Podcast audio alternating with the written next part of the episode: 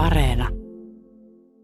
Hi, Zena. It's great to be back, isn't it? It's back to abnormal, right? It is indeed, but things seem to have calmed down a little on the COVID front. Have we got a normal news week? Not exactly.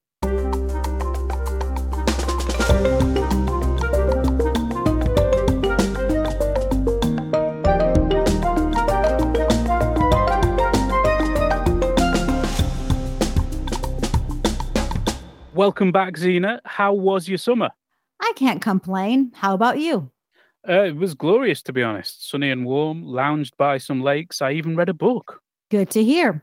And of course, I know you're excited that we have another election coming up soon. Yes, uh, we will sound like a bit of a broken record, but there are regional elections planned for January. We'll get into more detail about those soon, but basically, eligibility is the same as for the local elections. You don't need to be a Finnish citizen to vote. These elections are for new regional assemblies that will manage health and social care across the country. And we know these services are a bit of a hot button issue. Our colleague, Ronan Brown, has been collecting people's experiences on social media, and he got a huge response. He did indeed. Uh, we will be covering the election campaign in the coming months, so keep your eyes peeled for that. And there will be another election compass in English and some more coverage we haven't yet decided on. I can't wait. There's one big topic that's been in the news this week, and that's Afghanistan. The United States is leaving the country after two decades, leaving behind many of the Afghans who worked for them. We've all seen shocking scenes at the airport in Kabul as people desperately try to leave, and there are countless more across the country who are fearful of retribution from the Taliban. Finland announced it would take in 130 people working directly for the Finnish mission there, and then quickly raised that number to 170 when it became clear that previous employees also felt threatened. Those employed by subcontractors were left to manage on their own, including the security guards who'd offered protection to Finnish diplomats and politicians in Kabul. It has been a harrowing week. We've carried stories on people stranded in Kabul and on the evacuation as it proceeds, so please do check out those on our website at yle.fi slash news.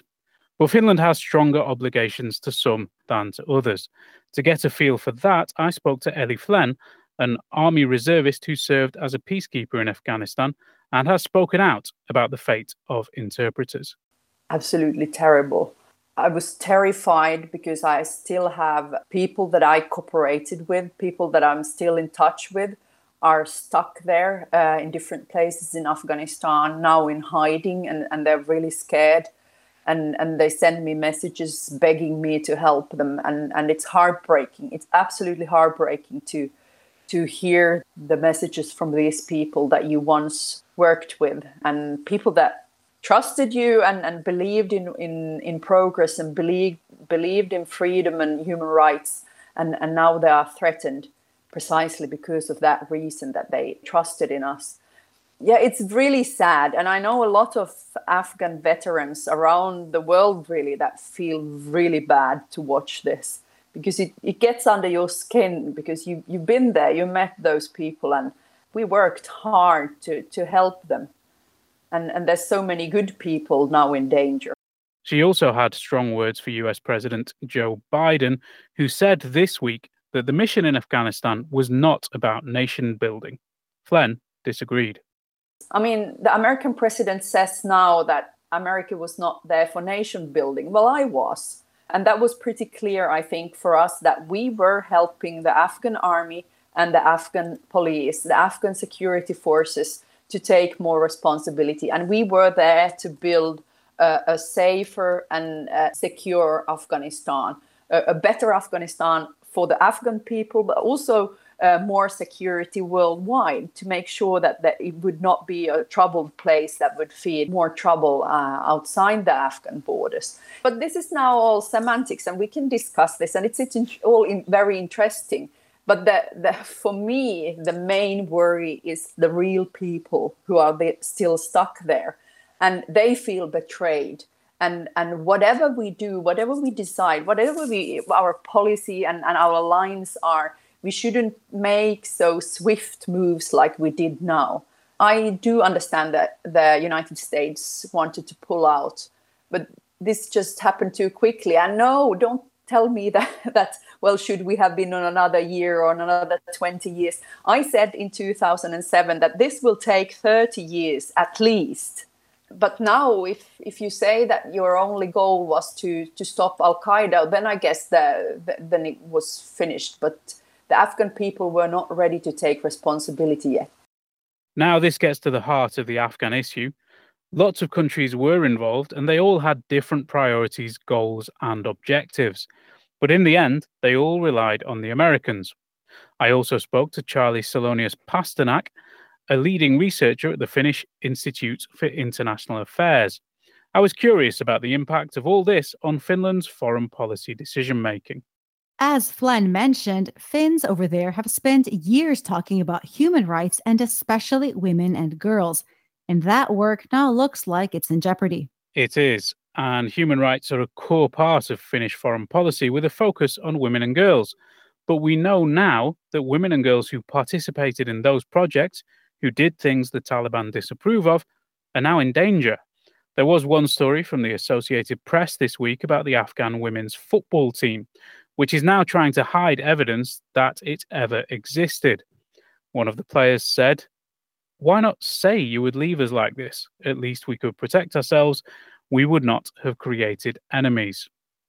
So we have this reality where NGO projects and women's rights promotion work runs a risk of getting people killed. I asked Salonius Pasternak if that is something Finland needs to consider in the future. Engaging in politics and society can be dangerous. And maybe that's just a notice you give to people. Um, we'll keep supporting you um, rhetorically, at least, uh, maybe financially, in other words, but we cannot guarantee your security. That would be kind of laying the cards on the table. Uh, yes. Um, then they're down to small details of when you go and meet people. Um, you know, uh, what do you post on social media? Do you post it for your kind of Finnish domestic politics benefit? Of look, I met these wonderful, powerful women in country X and and so on, or are you actually posting it to support them? And that was Charlie Salonius Pasternak on the implications of the Taliban takeover for Finland's human rights focused foreign policy. It's a big question. UN Women in Finland said this week that they had been deleting pictures of women from their social media accounts in order to protect participants. So, what happens now? Well, Salonius Pasternak has been quite scathing about Finland's limited debate over Afghanistan.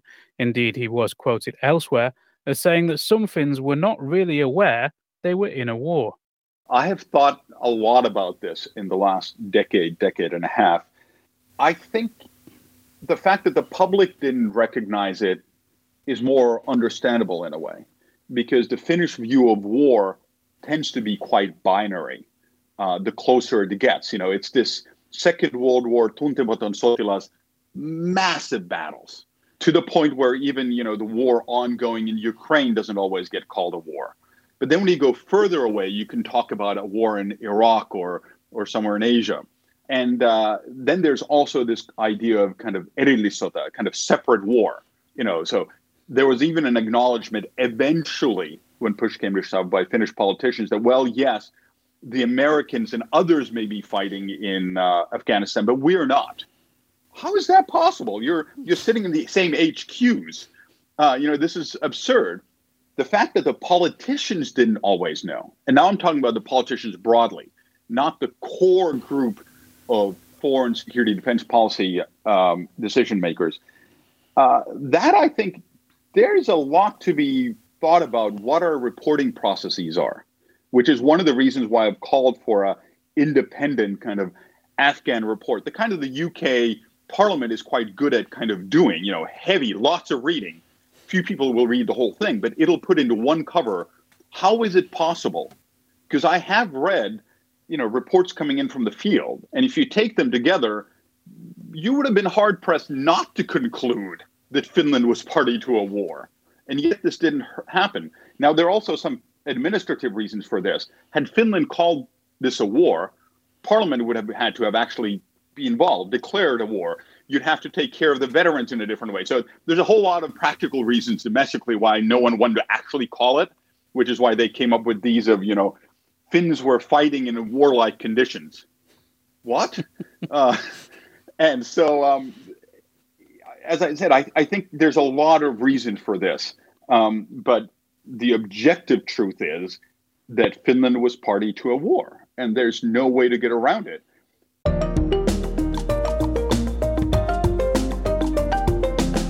You can join the conversation too. Let us know what you think on Facebook, Twitter, and Instagram. You can also leave a voice note or text on WhatsApp. Our number is plus 358 44 421 0909. Should we have a look at the week's headlines? It's about that time. Finnish President Sauli Niinistö said the fall of Afghanistan into the hands of the Taliban shows that Western countries failed in their goals of building democratic governance and civil society in the country. He told Yle it was clear that Afghans who served Finland will be helped. Finns party members have elected Riikka Purra as their new leader. She replaces Jussi halla after his four years in charge. The Kirkkonummi MP was the strong favourite from start to finish and is the first woman to lead the party. With kids back in class, schools have been rolling out COVID vaccines to all 12 to 15 year olds who agree to take them. Around a fifth of youngsters in this age group have had the jab so far. Now, at the same time, a parallel campaign of anti vaccination disinformation began targeting the age group through Instagram and even in person. Last week in Helsinki, police detained three people at a school as they handed out anti vax flyers. Education Minister Li Andersson has meanwhile said that she wants schools to avoid remote learning this academic year, if at all possible. More than 200 Thai berry pickers in Finland have been diagnosed with COVID 19 since the beginning of the month. Outbreaks among pickers prompted Thailand's ambassador to Finland to ask whether berry companies had offered sick pay for those in quarantine, as they had promised. And Finland passed a grim milestone last weekend when the country registered its 1000th COVID death. More than half of those who passed away were over the age of 80, though the youngest patients were in their 30s. The National Opera House is rebelling against COVID restrictions with a performance on Friday that will not divide the reduced crowd into separate blocks. Sports clubs are also saying they won't comply with some of the restrictions in place in Helsinki and other regions in the community transmission phase of the epidemic. There was a minor storm on social media last week when US science celebrity Deborah Berebichez quit the so called 90 Day Finn program. The project touted itself as a red carpet introduction to life in Finland. The idea was to attract highly networked individuals to bolster Finland's tech scene. Berebichez said she loves Finland and wants to stay, but that the program itself was flawed and that she could not promote it. And she will be on All Points North next week to tell us more about her experiences. We're looking forward to hearing all about it. And if you have any questions, do let us know. You can send them on WhatsApp via plus 358 44 421 0909. And there was another fairly big story last week. Environmental catastrophe, you mean? Not far off it. Uh, the Intergovernmental Panel on Climate Change released its latest report, and it made for grim reading. A certain amount of warming is already locked in. We're still emitting too much carbon, and action needs to happen fast to avoid the worst of the effects. So we're already set for one and a half degrees of warming worldwide, and the effects of that are already visible in floods, fires, and extreme weather events. Veronica Kontopoulou has been looking at this for us. Welcome, Veronica. Thank you, Egan. So, what's the story? Well, the new IPCC report basically suggests that Finland, like the rest of the world, will be impacted by climate change. Um, southern Finland won't get as much snow cover in future winters, and there will be more extreme weather. Scientists suggest it won't be quite as bad here as elsewhere, but the point is that a destabilized climate causes problems for everyone. It isn't restricted just to one region. So there's broad agreement that action needs to be taken. How is that going to play out politically in Finland? Well, the big issue politically in Finland right now is likely to be agriculture. Just today, Finnish Innovation Fund Sitra released a report saying that current policies are not enough to hit the government's target of net zero by 2035, and that most sectors need to do more, including agriculture. How is that message going to be received by the politicians? Well, agriculture is already a big issue for the government. Um, the Greens have demanded more action to reduce emissions from farming, which haven't really fallen at all. But the Centre Party is resolutely opposed to any action which might inconvenience farmers. I asked Liisa Pietola, who deals with environment, climate, and nature issues for the Farmers Union MTK, how her members felt about these demands. Our farmers, they were quite hurt. They couldn't understand this because we have been been on our way already for let's say at least two decades because um, we have tried to protect our waters by reducing tillage by having more green cover on our fields so we have already adapted quite a lot of measures, which can also, we can see that these are climate measures because these measures are also sequestrating carbon into the soil. And also we have just published our climate roadmap for one year ago to show how to reach these emission removals. And also we have published this climate program. So we have done quite a lot and we need to do better, of course, as everybody, but we need more research to find out the most effective hmm. measures and funding then also. So, what she's talking about there are programs to reduce fossil fuel use in farming, improving biomass and carbon sequestration in soils, and adapting to climate change as it happens. Is that enough? Well, some say no. Finland's subsidies for livestock farming are a key bone of contention, but Pietola claims that a simple eat less meat policy does not match the bigger picture. So in Finland, the cow is not such an issue. And it is because the animal density is pretty low in Finland. So we have a lot of land for our cattle, and therefore the picture is different than elsewhere.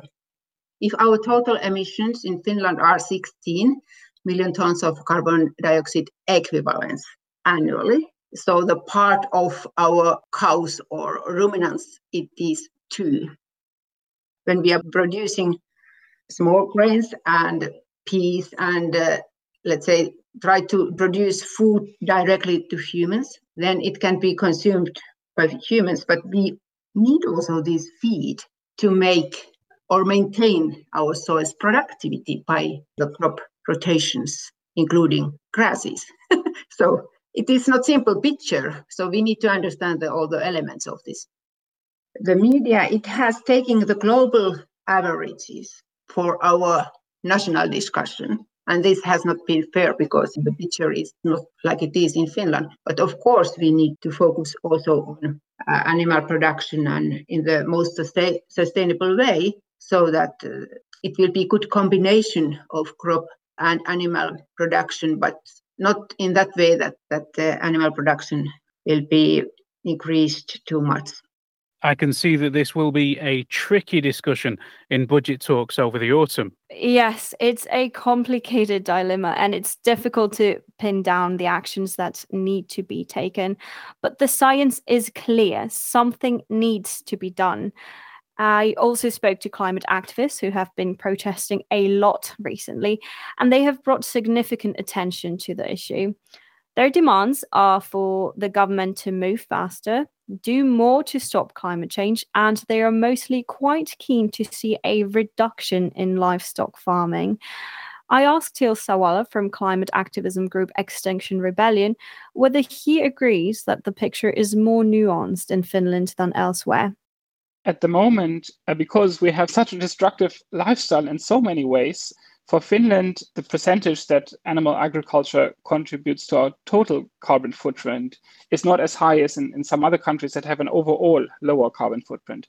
But if we are to get to net zero fast, then we need to shrink all sectors, and that definitely includes animal agriculture. So the amount of meat that we consume in Finland is much above the global average and much above the sustainable level. So even if there are other sectors that we need to perhaps cut even more drastically, in order to get to net zero, we also need to address animal agriculture. And methane is a very potent greenhouse gas, and it also stays in the atmosphere for a long time. So the only way that we reduce greenhouse gases to a sustainable level is to reduce the amount of meat we consume and the amount of cattle that, that we raise that cause these methane emissions.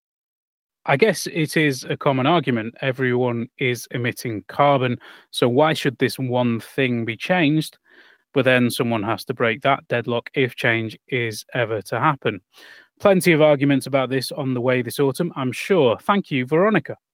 Thank you.